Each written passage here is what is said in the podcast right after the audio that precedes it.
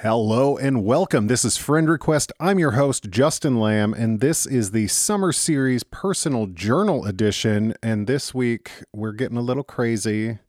We're getting a little nuts. We're going to talk about something that's been a huge part of my life for as long as literally as far back as I can remember. And um, that's music. You and I have lots in common. My request is sent. Would you like to be my friend? Would you like to be my friend? I have this picture of me as a, I gotta say, as a baby. You know, I'm very tiny. I can't imagine I was saying words at that point. And I have a microphone straight up in my mouth. And it's a little play microphone. And this picture has been, you know, circulated in my family for years alongside another picture where I'm in Ninja Turtle pajamas and holding a guitar, which is probably from like a decade before I actually learned how to play guitar. And the picture of me as a baby with the microphone in my mouth, I decided, you know, there's all these TikTok trends and shit. And I was like, I'm going to recreate that. So I looked at the picture and I, I saw that it was a Michael Jackson microphone. And I was like, what? And I looked it up and I was able to find it and I purchased it and it's it's in a cabinet in my basement and eventually I will recreate that picture but I don't know when I'll do that. Um, all that to say the the reason I purchased this 1984 Michael Jackson microphone and the reason that that picture exists and has any significance as an as my as an adult you know, uh, almost four decades after that picture was taken, is because music was always a piece of my family, a piece of my identity. It was it was part of who I who I am, and I say part of my family because you know that picture was significant because my mom also likes music, and so that picture, the picture of me and the guitar, like that stuff would make its way back out from the photo albums because music was important to her and it showed signs of like, oh, he my son is doing musical things, whether that be singing or playing an instrument, whatever that looked like, always highly encouraged. We used to have little singing dance parties. We had this little white cassette tape with a red label and it had I want to say it was for kids, but I don't know why it would be, but it had uh, Living on a Prayer on it. I think it had a Michael Jackson song on it. Um, maybe Paula Abdul. I definitely remember Living on a Prayer. And my mom, my brother, and me, we would dance in the living room to this cassette tape. And I, there's so many words in Living on a Prayer that I thought were different when I finally got like older and, and found the lyrics.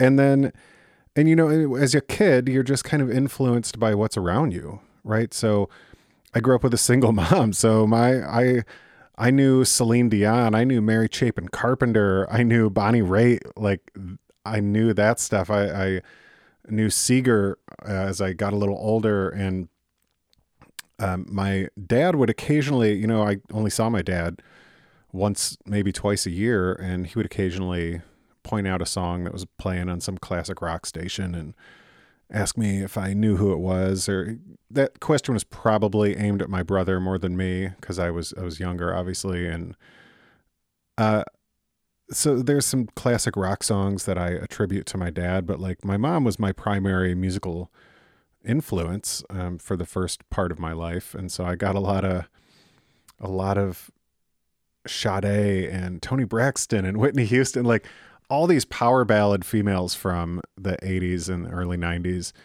and and then obviously you start trickling in um, disney music. And when lion king came out that's when elton john showed up on my radar. And my mom had his greatest hits. And i was like oh this is that guy? Like the rocket man guy is singing can you feel the love tonight? Like this is fantastic. And i, I really i latched onto the love songs. And then you get to this age um, and anybody that has siblings, I think, can relate to this. And I say that because I've interviewed so many people with siblings, and if this question ever comes up, it's pretty much it always it always feels like it's the same story, and that is when you have an older sibling you tend to you know you want to mimic them. You want to like what they like like to a point. And then you get to a certain age where you just kind of hate each other. But it's my brother had uh, all these CDs, which in itself was crazy, right? I don't remember any cassettes that my brother had. Oh, that's not true. He had Ghetto Boys, um, and and they had that. What is that song? Onyx, I think that's it. But that uh, that I do remember.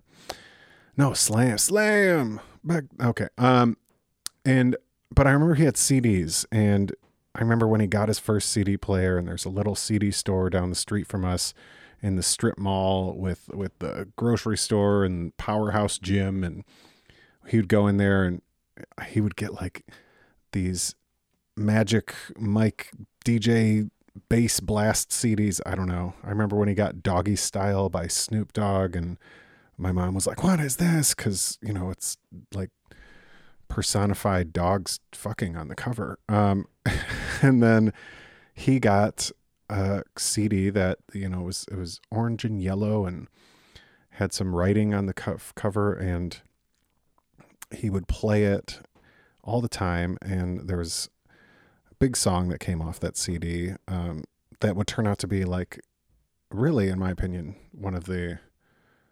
Not, I wouldn't say worst because it's a good song, but uh, one of the one of my least favorite songs from this band. And the album was August and Everything After was the name of the album. And the band was Counting Crows. And that CD kind of shifted my interest in music. It stuck it it really subtly stuck with me. It it came in there and that CD starts out um you have like a 10 seconds of silence, which is a brave thing to do on your debut album to start your album out with 10 seconds of silence. And then you all of a sudden hear, except it's in tune. And, and you hear, you hear Round Here by Counting Crows starts. And then I just recently found out that that was the song they played on Saturday Night Live when they first got their first like TV gig, and then they played on thinking like Letterman a little while after that. And that song, that might be my favorite Counting Crows song, and, and that's not even a Counting Crows song if you want to get all weird about it. But musical influences is kind of where I'm starting trying to trying to get to with that. And music has always been this tapestry, this backdrop for moments in my life. And when I hear a song, I, I have these visual cues that I go right back to those moments when I when I heard those or when that album got me through something. And I mean Counting Crows is no exception. Like when I see when I think of Counting Crows and I see that first album cover, the yellow orange with the writing on it, I I see it as my brother's CD.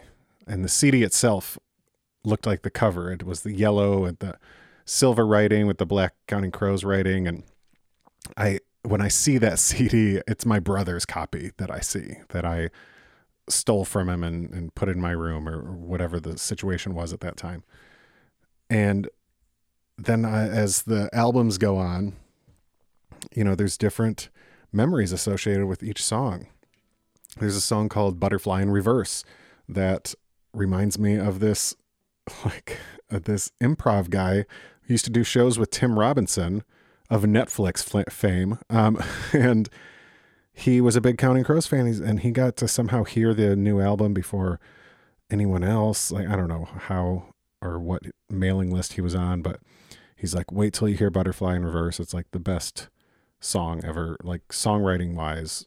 It's lyrically, it's just the stanzas. He said it's it's one of the best songs ever, and years later, I still hear that sentiment from people who like know their shit in the music business and that song stands out amongst other songs.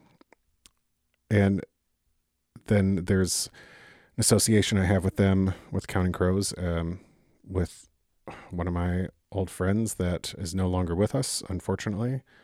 Uh, we called him Hippie.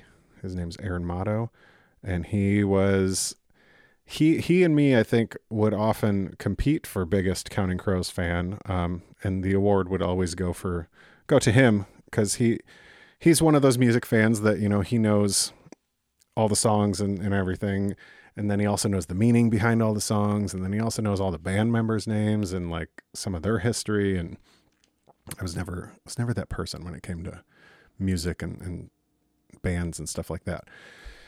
So counting crows was i think the first one that just stuck with me into this day you know i follow everything they do i've seen them live countless times and and then other bands and CDs, uh, albums have trickled in over the years that have just had this big influential impact on me. And that's kind of where I'm going with this too is influence, right?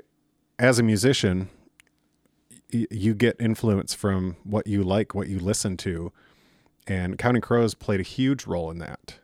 Um, and then you get like, so I'm to kind of back up a little and I have a, just, I'm sure you insinuated this from my terrible playing of, of the round here riff, but I have my guitar with me and I'm to play some songs for you eventually.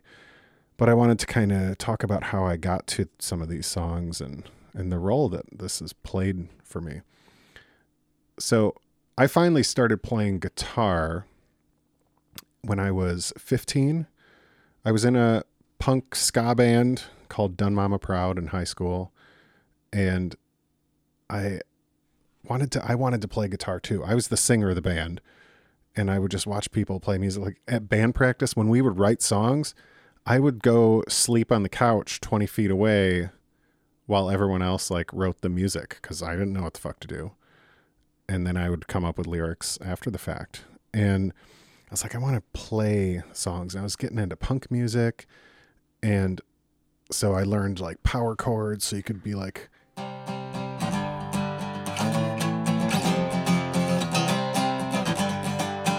and just just throw away bar chords that you can put in any order and really just make make a punk song. And I loved it. It was great and it gave me this outlet for songwriting that I never had because I'd I'd written songs since I was like 10 years old and it was always to try to like get a girl to like me or to make fun of something uh, tickle tickle your funny bone but this now i could put a melody with it and that started with just like latching on to a chord progression and then just coming up with lyrics because uh, i was not anywhere near coming up with lyrics and a melody and then trying to like create it on an, on an instrument because that's that's crazy. but I I could come up with, you know, three or four chords just like any punk song and then put lyrics with it. And I should have recognized this earlier. But Goldfinger, for instance, if you don't know Goldfinger, they're a they're a, they're a ska band, a little little more towards like punk ska, like third wave ska situation. Um, but the song that I learned to play, one of the one of if not the first song that I learned how to play was this acoustic secret track on their CD. And it was just four chords.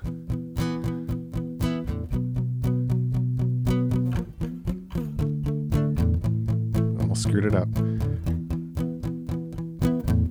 So it wasn't punk at all, but I, I loved it.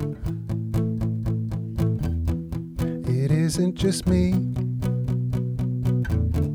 who wants to be next to your side, and I know it isn't just me that wants to be here by your side, and I, and so this would just go on, and I I loved. It. I was like, I can play a song. Like it was the first song I could play, and I was so excited, and I actually listened to that like a couple months ago. I was like, I don't think I was playing that right. I think there's a lot more to it.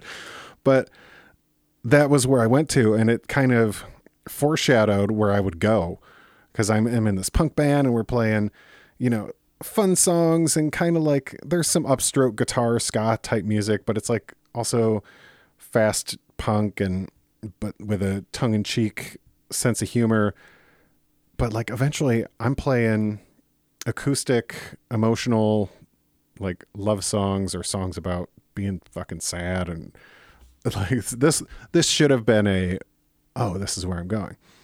And another hint of that happening was towards the end of Done Mama Proud, the punk band, our second album we did, I had a song that I'd written.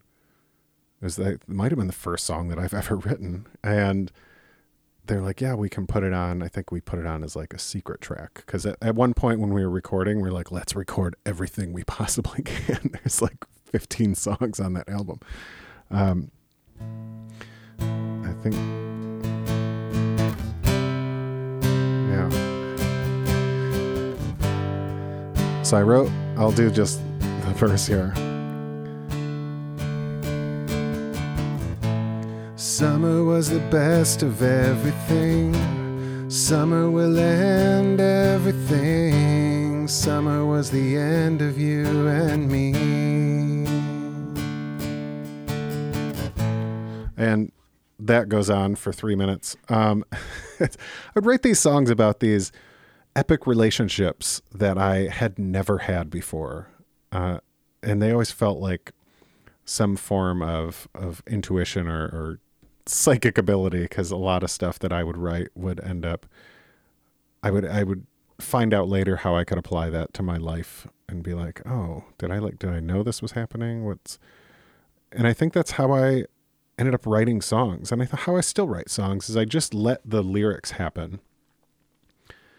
And through words on paper without thinking about it, I'm able to communicate how I'm feeling in a way that I previously was unable to do.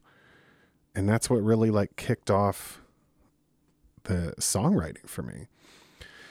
So I leave the band and I'm I got I got a guitar.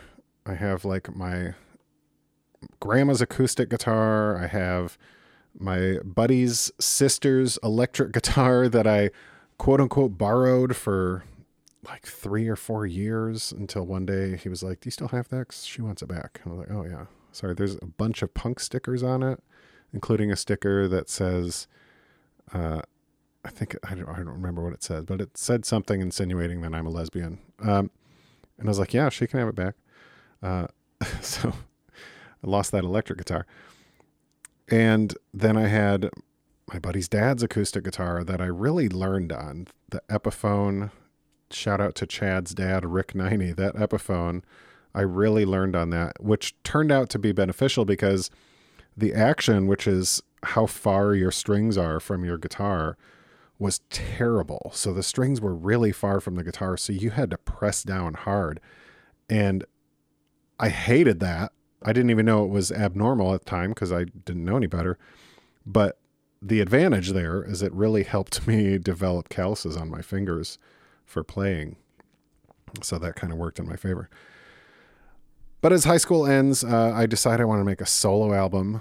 I put Summer Song on there as well as like a bunch of other really, really dumb shit, like just stupid, stupid songs that I wrote. Um, one about a diner, one about broccoli, just literally just stupid, stupid songs. But then I graduate high school and I start just partying constantly. I get really fucking depressed. Then the good stuff starts coming out, right? Like this out of this darkness, I'm able to start really putting some lyrics together. And this is the same time that I find Dashboard Confessional, no coincidence, Jimmy Eat World, and John Mayer. Uh, the latter two of which I will end up following every fucking thing that they release for the next, you know, 25 years, 20 years, wherever we're at now. Still, still following. Um, and those are just like the previous bands where I hear songs or I hear an album and I know where I heard it first. And I know the moments I associate with it. And uh, like Jimmy World, Bleed American, which everyone knows, you know, the middle and uh, I heard that in its entirety over and over again at my friend Scott Miller's house or condo apartment, whatever it was that they were renting. Him and his friends were renting at Western Michigan University, and I'd go out there on the weekends when I was still in high school or I'd just graduated, and we would just hang out in his room and listen to Jimmy World, like like we were freaking dating. It was it was fantastic. It's some of my favorite little one-off memories. And then John Mayer holds a very specific place because I didn't really get John Mayer at first. Some people brought over like burn CDs uh, that they gotten from Napster, which is like how John Mayer happened. And I, I liked the vibe, right? Because I was listening to Dashboard Confessional and I liked this acoustic singer songwriter because it's like I'm seeing representation of what I want to do, right? And then Room for Squares, his first like studio album, comes out, and I am in Florida visiting my dad. And I go to, I think it was like a Sam Goody, and I buy the CD. And my dad has this Bose alarm clock CD player in his kitchen. And so that is where I listened to John Mayer's first album over and over and over again while I was there in Florida. And in a few months after that, I ended up seeing him, or probably maybe a year after that. I don't know. I don't know. I saw him at Eastern Michigan University, like right before, I feel like right before he really, really blew up. And I was able to just like lean on the stage. There was no security. His encore was comfortable, which he played like two and a half feet from me, um, sitting in a chair. And I was like, this, this is great. And I, I loved it. And then um, Heavier Things, his sophomore album came out right when I had broken up with my ex girlfriend now. Well, aren't they all exes? I'm married. Um, but Jenna was her name. And it was right on the heels of that breakup, that album came out. And I would just listen to it over and over again and really connect with specific songs and, and dive into the lyrics and these moments happen, right? And I mean, at that point, I'd been writing songs so much that I put together my own actual solo album, not the not the one with songs about diners and broccoli and stuff, but uh, an album that I I recorded with my friend Chad, and that we we just during the pandemic or at the tail end of it, I guess last year, we celebrated its 20 year anniversary and played it in its entirety. Me and Chad did on a, I think on a Facebook Live. That's recorded somewhere. Sorry, having a little drink of my coffee. I don't know if I'm going to edit this, so I want to apologize. Um, and that song, that album had my first songs that I to this day still play, and I want to play one of them for you now. Uh, this is a song that I always felt like, and this is a reflection, I think, on me not having any confidence in myself at that age or many ages to come. But I, I, I kept seeing women that I liked with guys that were douchebags. And then I'd see them get hurt. And then I was like, God, I can, I can be so much better for that person.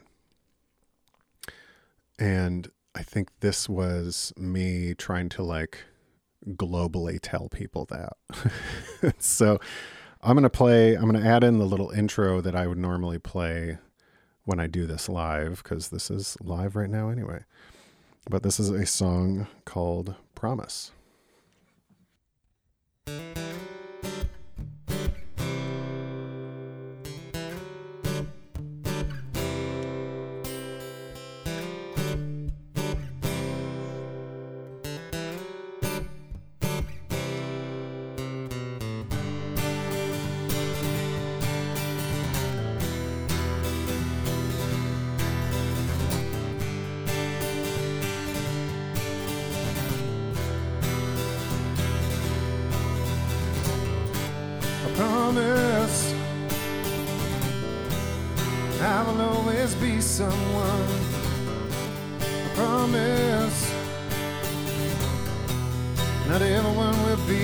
I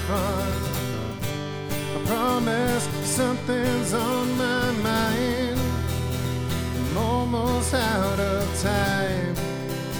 But I know I will survive, and I promise to be there if you just kiss me softly. Make me feel good inside and outside my mind.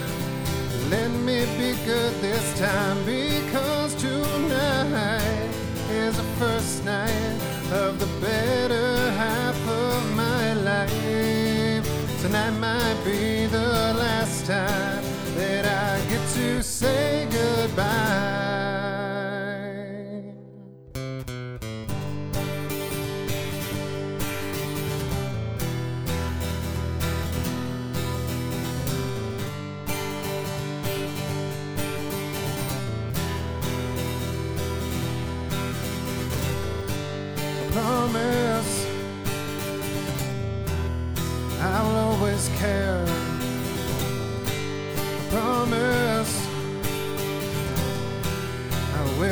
Faithful. I promise something is not right.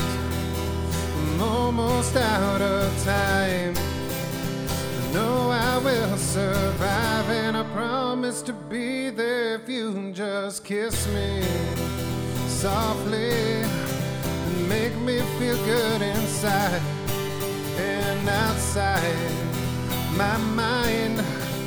Let me be good this time because tonight is the first night of the better half of my life. Tonight might be the last time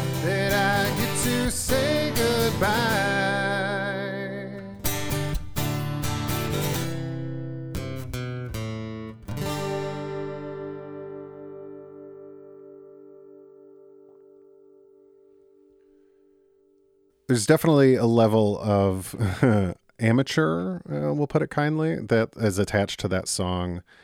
How it's written, the styling, the chords. Uh, I clearly didn't think about bridges or anything like that back then.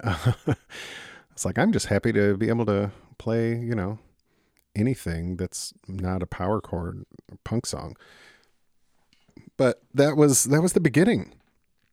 I wrote a song called I'm About to that's very Counting Crows esque. And if you've ever seen me live cover a Counting Crows song, you know that I, uh, and Erica will make fun of me for this all the time. I slip into, this goes for every band, but Counting Crows especially, I slip into like impressions. You know, I, I want to perform it the way that they perform it vocally too. So, you know, it'll be like, Step out the front door like a ghost into the fog when no one notices. Contrast, white on white. Like, what happened to my voice there? I don't know. Uh, and it's taken me a very long time. No pun intended. That'll make sense later when you hear my most recent song.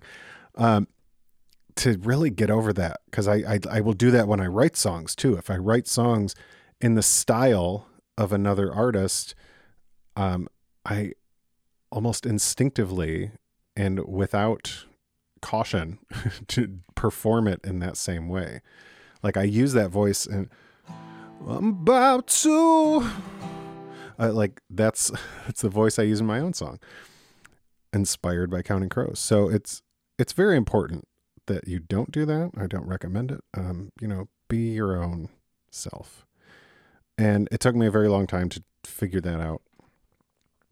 And was really concerned with my songwriting in general because after I recorded that album, that Promise was on, Chad and I both moved to California. And when I was in California, I was like, oh, the pressure's on. You know, like one of the main reasons I'm out here is is to get this record contract that I was just convinced was owed to me. Uh, I was like, you know, how could anyone ever express themselves on the level that I do? Just full of arrogance. And I was like, I don't have to try. This should just be handed to me, right? And you know, it wasn't. but I I was really under the radar for songwriting and I wanted to make sure like I could do it and I had my best friend there with me, and he was an audio engineer, so he could play all these other parts for songs and, and produce them and add in instrumentation that I definitely couldn't play, like organs and shit like that.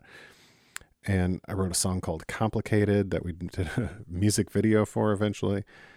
Uh, and when I moved back to Michigan from California, I had I had this handful of songs that I'd written out there. Um, sea of Faces, Complicated, and I, I wanted to release another album. I was like, I, I liked I like recording music and giving it to people and really like hoping for that approval or hoping for someone to be like, this, this is it, and giving me a record contract. Again, arrogance. And so I, I recorded my second album, which was called Living Room Sessions. Um, right after me and Erica had moved in together, we'd started dating, and I just recorded even though it's called living room sessions, in our bedroom closet. We had a walk in closet, and that clothes work really well for muting sound. And that's when uh, these next two songs I want to play for you really made their debut. And the first one, I'll, explain it, even though the lyrics are very self explanatory. This song is called West Virginia, and it something I wrote about being in West Virginia. That's it's really as as obvious as it gets. When I was 19, I wanted to take a road trip, and my car was a piece of crap. And my mom, um, desperate to spend time with her, you know, annoying teenage son, uh, said, we, I'll, "We can use my car, and I'll go with you." And so I made a list of rules. I think those are written down somewhere still.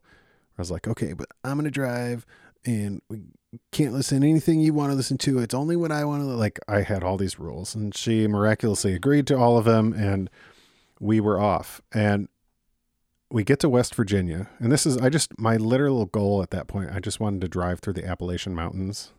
I don't know, fucking Vision Quest. I don't know why. And we get to West Virginia, and all of a sudden traffic is backed up, like on this county road in the middle of nowhere, up in the mountains and we get out of the car and we find out that all these cars are stopped because up ahead there's like two mountain people that are like in a shotgun standoff, like a get off my land situation. We're like, what? So we turn around and we start going back down this mountain and pull over at a rest stop. And I don't recommend doing this. It seems very unsafe looking back, but there's a little trail off the rest stop and I was like, I'm going to follow this trail. And it led me to the essentially like a lookout point. And not, it was not like a, it's not a park authorized trail. This is clearly like some teens smoking weed or doing meth or something have made this trail. And there was this big mountain that you could look out on and, and there was a cave that kind of went underneath a little bit and underneath there was all this graffiti and spray paint and I just stood on the top of that mountain on the cliff and I just looked out over the over the Appalachians, the Appalachians, and it was just it was a moment for me. It was a perspective and calmness and peace and when I looked back on that moment one day, I wrote the lyrics for West Virginia and then it became the most requested song at all my shows, which I, I loved because it's really fun to play. And uh, it goes like this. Up on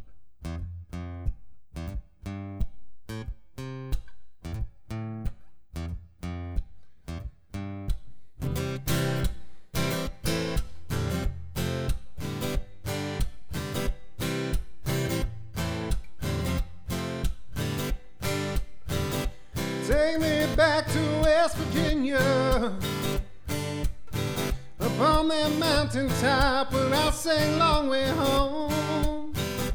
Take me back, oh, take me back, oh, take me back. It's the only place that I want to go. Underneath this mountain, there's a cave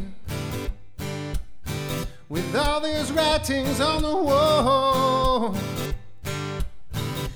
Talk of love that lasts forever.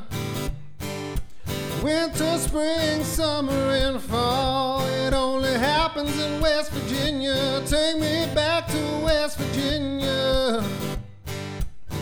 Up on that mountain top where I sang long way home. No, take me back, oh, take me back, oh, take me back. It's the only place that I want to go. Oh, it's so hard, and you don't know what to do.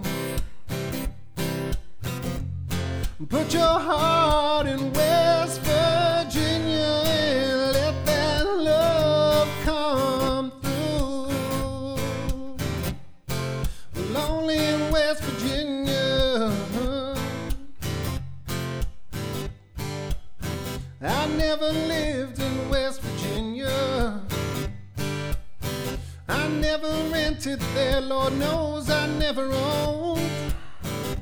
Though I do not hold a house there, it's the only place that I can call home. I'm going back to West Virginia, me back to West Virginia.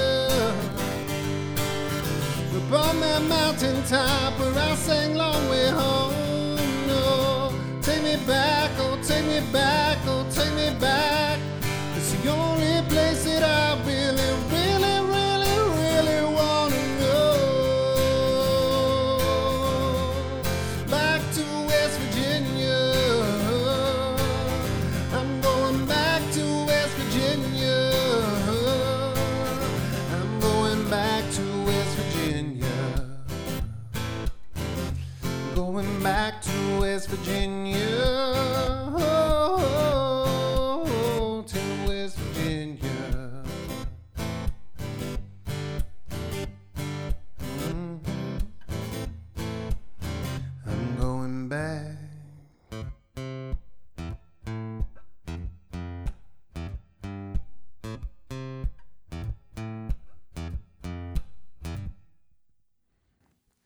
What you don't know because I edited was that was the third time I played that song because I kept fucking it up.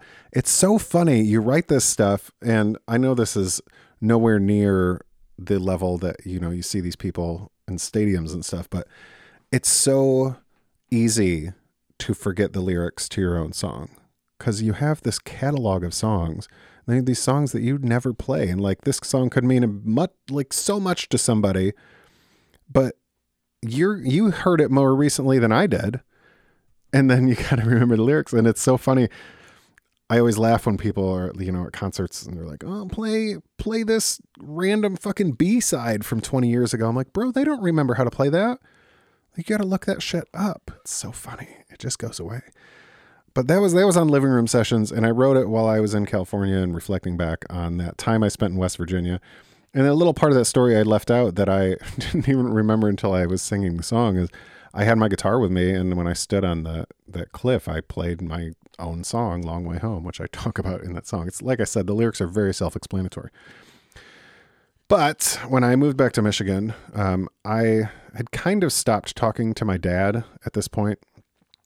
Um, alcoholism was was doing him in, uh, and it was getting to the point where like we were repeating conversations because he would forget the conversations that we had because uh, like he eventually got you know alcohol induced dementia and it, it was very sad but like i was you know full of anger and not ready to deal with that so i just fucking ignored ignored ignored ignored.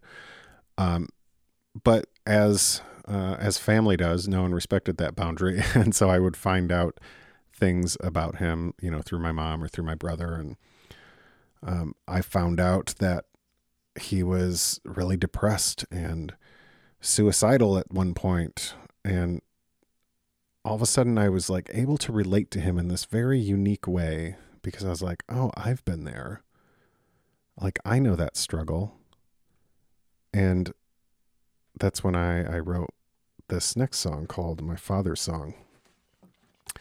And I think I sent it to him, but I don't think he ever actually heard it.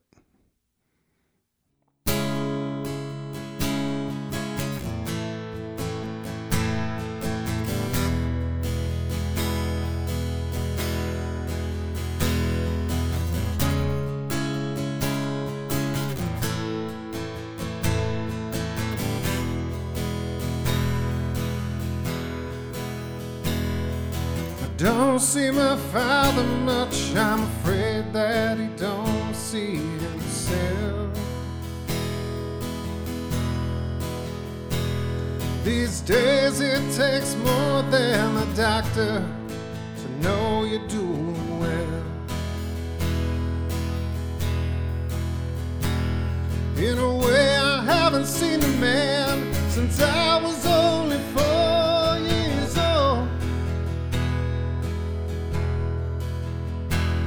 And his head hangs a little bit lower now, so I've been told.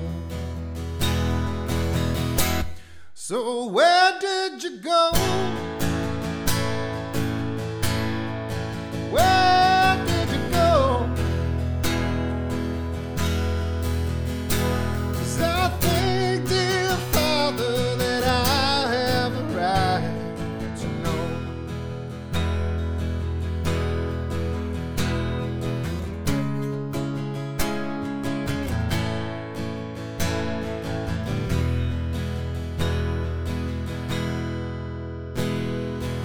wish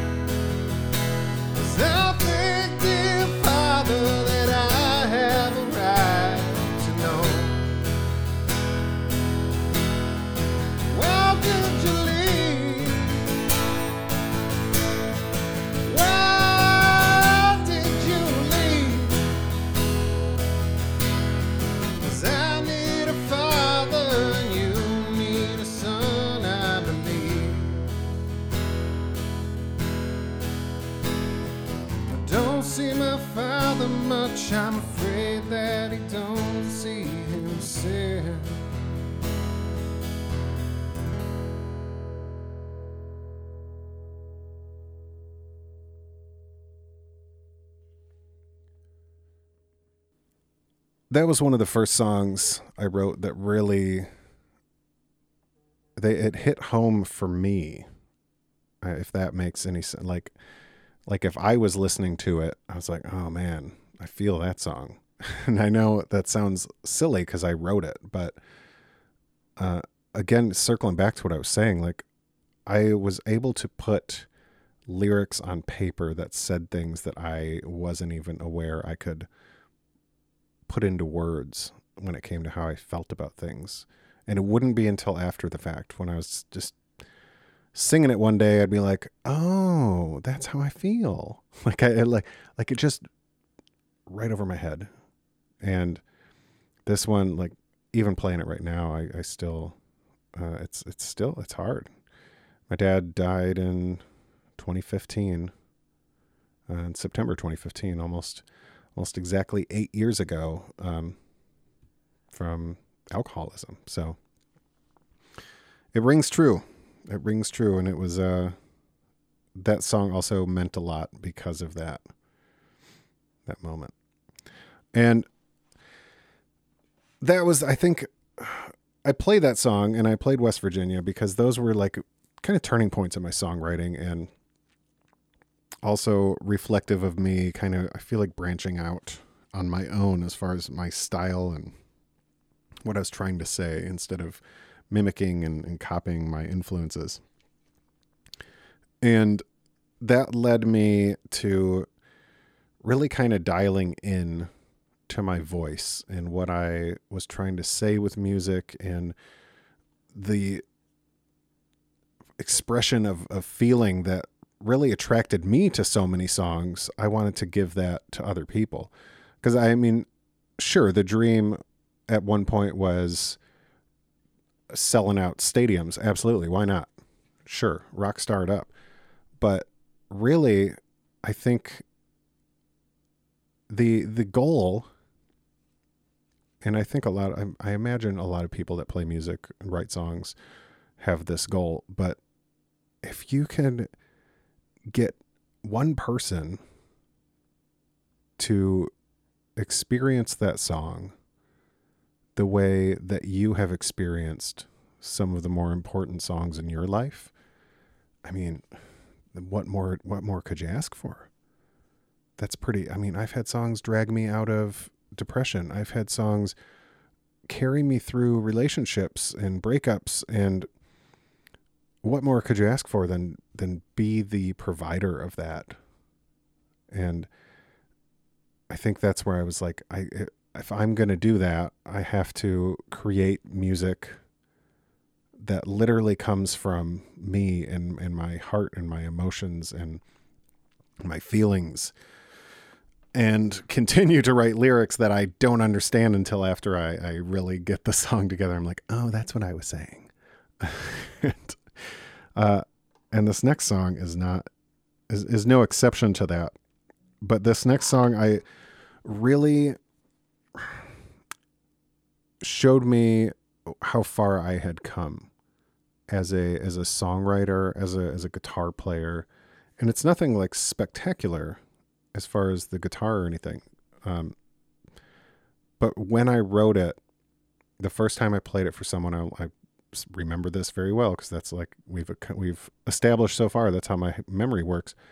Um, my buddy Chris Haig, uh, former podcast guest Aaron Bridgewater, um, when they were both living in a house in Clarkston. Um, oh my God, this was after that house. It's Chris Haig's next house, also in Clarkston. We were all jamming in the basement over there. We'd been doing it somewhat regularly.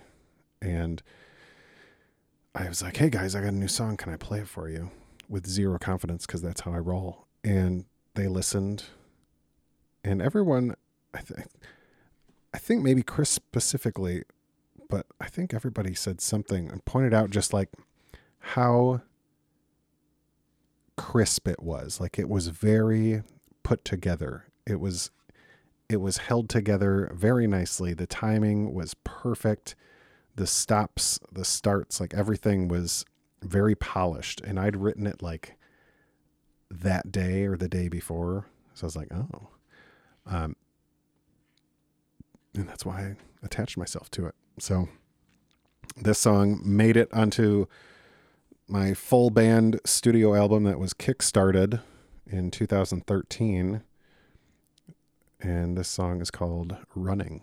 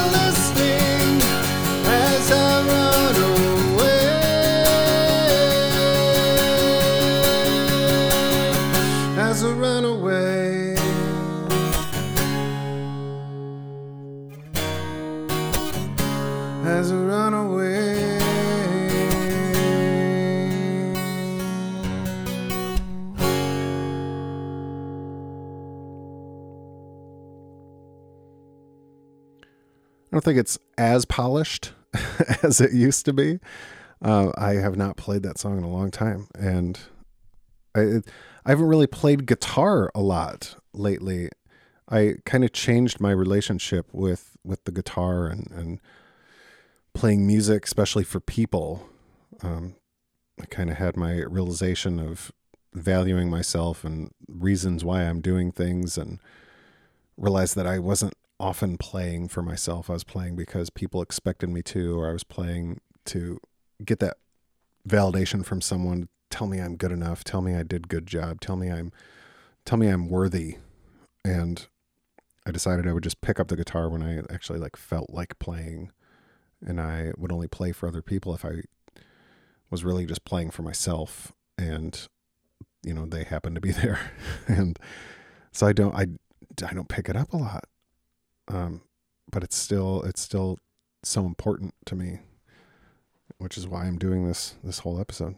So that was 2013 that that studio album came out and that song and I I really the album did not do what I wanted it to do.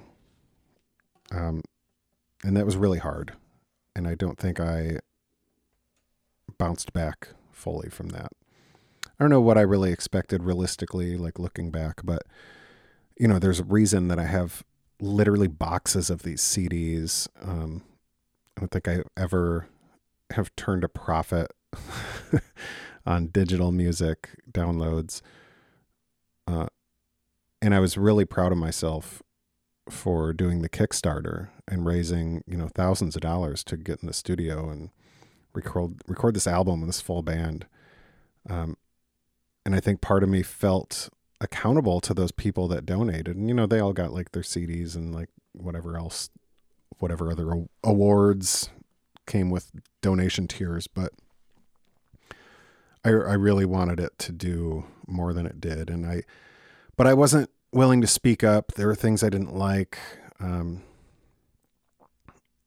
I loved being in the studio. It was such a great experience, but I I mean, there's definitely things I would do differently now. And so going forward, I really just I was writing songs for me.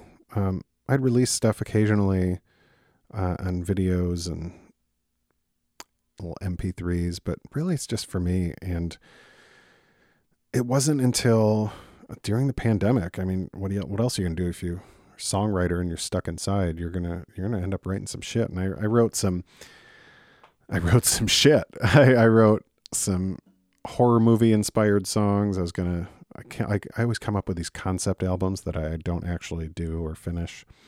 But I wrote like a song about Friday Thirteenth and Nightmare on Elm Street and Scream. Um, and then in one of those songs, I think it was the Scream song.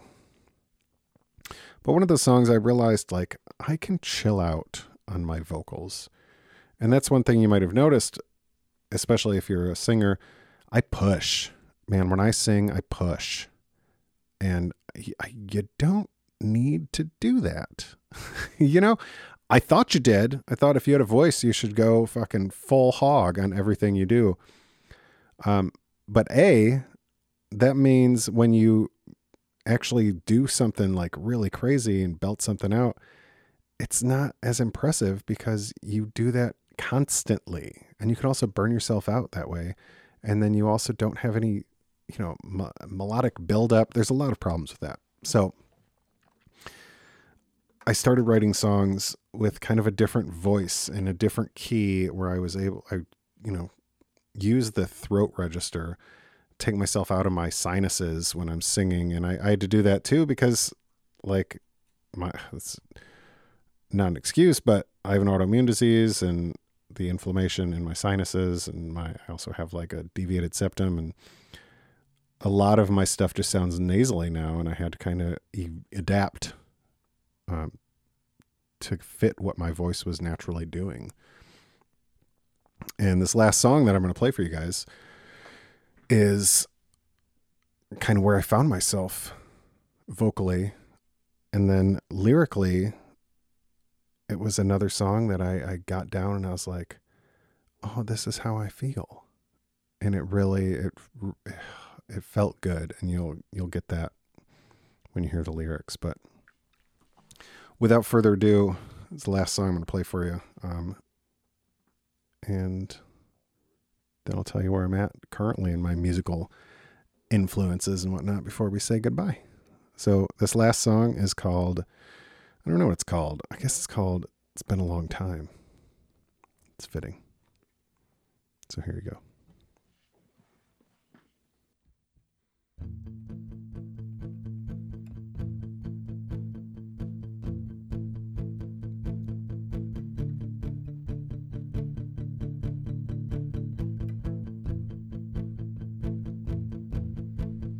Been a long time since I've been blinded by the past and left alone behind. It's been a long time. It's been too many days since I could say I'm okay. Well, anyway, I think I'm alright. It's been a long time. But I finally feel And I finally feel alive. And there's something new inside. Think it's been a long time. It's been a few years since I was drowned in tears and beers and full of lies. It's been a long time. Been a big deal to feel these things I was sure were dead to me inside. It's been a long time.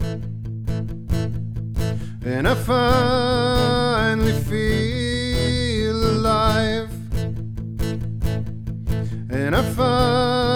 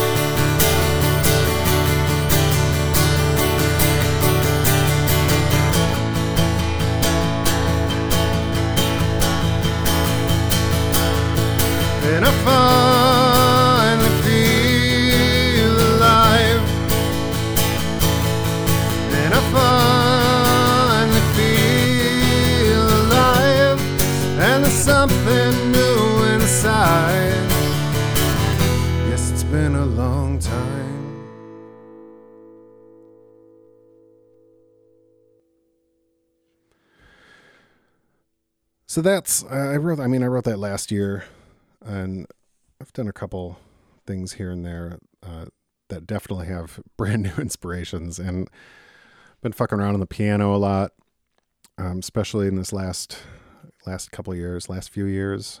I did a Christmas album entirely on the piano that will never see the light of day, but uh, really fell in love with the piano again. So I've been messing around with that and really enjoying songwriting. Um, because it's just kind of mine, you know. I mean, now a little bit, a little bit of it's yours, but this this isn't just an album. You know, if you're listening to this, thanks. Um, but this is this is this is the epitome of personal journal, right? It's wild. Um, some of those influences, some of the musical tastes that I, I have shifted into as of late. Um, a lot of female led, like indie pop. And that started with Renee Rapp, who I definitely have written songs in the style of. And somehow she sings in my key, but not really. Like I'm able to sing her songs without changing the the key that she sings in, which is interesting. Um, and then thank you Apple Music, I guess, because you know I'd create these little like stations based on one artist, and these were Renee Rapp stations. I ended up finding these other three women that I am obsessed with. Um, first, Julia Michaels, who, if you don't know her, you do. Um, she's a very famous songwriter, has won countless, countless awards for songs that she's written for some of the most famous pop artists out there, whether it be like Selena Gomez or Justin Bieber or Britney Spears. Um, there, the, it's a very long list. And then she released her own stuff, and it's so fucking good. And I know every one of her songs, and I've listened to all four of her albums. So there's like some weird alt versions that I don't know if I've heard, but over and over and over again. Love, love, love. Um, and then some newer women on the scene. Um, Abby Holiday, who I was fortunate enough to see uh, open for Michigander at St. Andrews Hall early this summer. And I'm seeing now headline in Detroit in a couple weeks. Abby Holiday.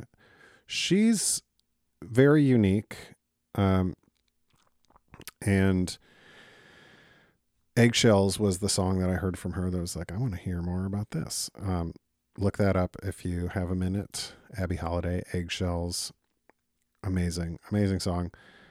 And then the rest of her music is great. And her lyrics, oh, they're so good. Like people that can tap into traumatic experiences and just turn them into musical poetry. Good for them. Love it.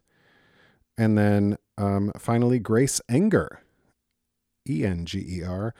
I get to see her open for someone named Maisie Peters in a few weeks as well.